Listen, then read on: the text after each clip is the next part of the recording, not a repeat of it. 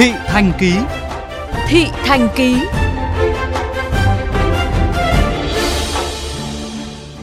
Thưa quý vị và các bạn, từ ngày 10 tháng 9 đến nay, giá các mặt hàng xăng trong nước đã tăng 4 lần liên tiếp và hiện ở mức cao nhất trong vòng 7 năm. Xăng vừa tăng, nhiều hàng hóa dịch vụ trên thị trường đã bắt đầu rục dịch leo thang và trước đó đã trên đà tăng, khiến người dân và doanh nghiệp lo ngại, ghi nhận của phóng viên Hải Hà.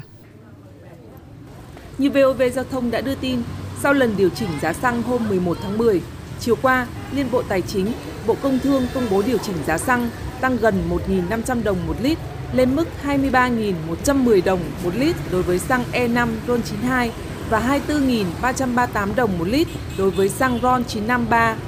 Chị Mai Trang ở quận Hoàn Kiếm, Hà Nội lo ngại về việc giá xăng tăng có thể kéo giá các mặt hàng khác tăng theo.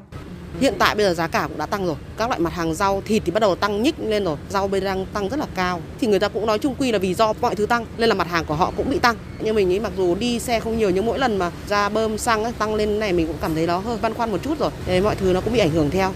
Bà Nguyễn Thị Hồng, chủ một cửa hàng tạp hóa trên địa bàn quận Thanh Xuân, Hà Nội cho biết, khoảng gần một tháng trở lại đây, giá nhập vào của đa số các mặt hàng đều tăng, thậm chí theo từng tuần. Ngay cả giá bim bim, các loại snack ăn vặt, bánh kẹo, nước mắm cũng tăng. Trong đó tăng mạnh nhất là dầu ăn. Tất cả các loại dầu lên là lên kinh khủng luôn. Chỉ trong vòng cứ nửa tháng ấy là lên. Ngày trước ví dụ nó 2-3 tháng hay là nửa năm nó cũng không lên. Nhưng bây giờ có lúc cứ lên liên tục luôn. Ngày xưa sim ly bán ra có 201 một can. Bây giờ bán ra 260-65 nghìn một can. Bây giờ hàng cà phê cũng lên kinh khủng. Còn không có hàng mà bán. Bà Hồng cho biết, ngay cả các chương trình khuyến mại, tặng quà của các hãng thực phẩm năm nay cũng bị cắt giảm, khiến lượng tiêu thụ hàng hóa bị chậm vì nhiều người tiêu dùng cũng cắt giảm chi tiêu do thu nhập bị ảnh hưởng của dịch Covid. Ông Lê Duy Hiệp, Chủ tịch Hiệp hội Vận tải Logistics cho biết, trong thời kỳ dịch bệnh, chi phí Logistics đã tăng khoảng 30% so với thời kỳ trước dịch do phát sinh thêm chi phí xét nghiệm, cách ly, chi phí cho doanh nghiệp thực hiện mô hình 3 tại chỗ và doanh nghiệp đối mặt với tình trạng thiếu lái xe. Theo ông Hiệp, giá xăng tăng liên tiếp thời gian gần đây sẽ tác động mạnh mẽ đến chi phí Logistics của các doanh nghiệp phải chi trả. Bản thân cái chi phí xăng dầu đã chiếm trong cái vận tải đường bộ là khoảng độ 30% rồi. Đấy, thì bây giờ nó càng tăng thì làm cho cái chi phí nó càng tăng nữa. Cái nhu cầu hàng hóa đến tay người tiêu dùng của toàn xã hội tăng, xuất nhập khẩu cũng tăng. Thế thì cái mức độ sử dụng nhiên liệu trong cái vận tải và Logistics là đương nhiên là tăng. Mình chịu cái này thì doanh nghiệp rất là khổ. Lĩnh vực vận tải hành khách cũng chịu ảnh hưởng nghiêm trọng từ dịch bệnh.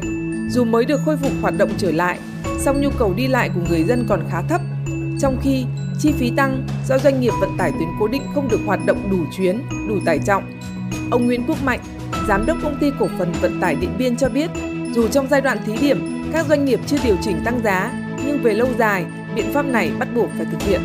Tăng dầu thì nó sẽ là một trong những nguyên nhân tác động rất lớn đến cái mặt bằng giá cả của cái chi phí vận tải hành khách tuyến cố định. Xăng dầu tăng thì nó là một cái động cơ, động lực để chắc chắn là trong một thời gian rất ngắn đây là các doanh nghiệp vận tải phải có sự điều chỉnh giá làm thì nó mới tồn tại được.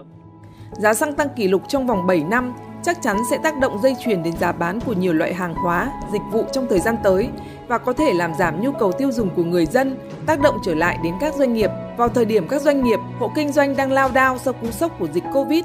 Chính phủ, các cơ quan chức năng cần sớm tìm các biện pháp để kiểm soát và quản lý giá xăng, hạn chế phần nào những tác động tiêu cực đến sự phục hồi của các doanh nghiệp, đời sống của người dân.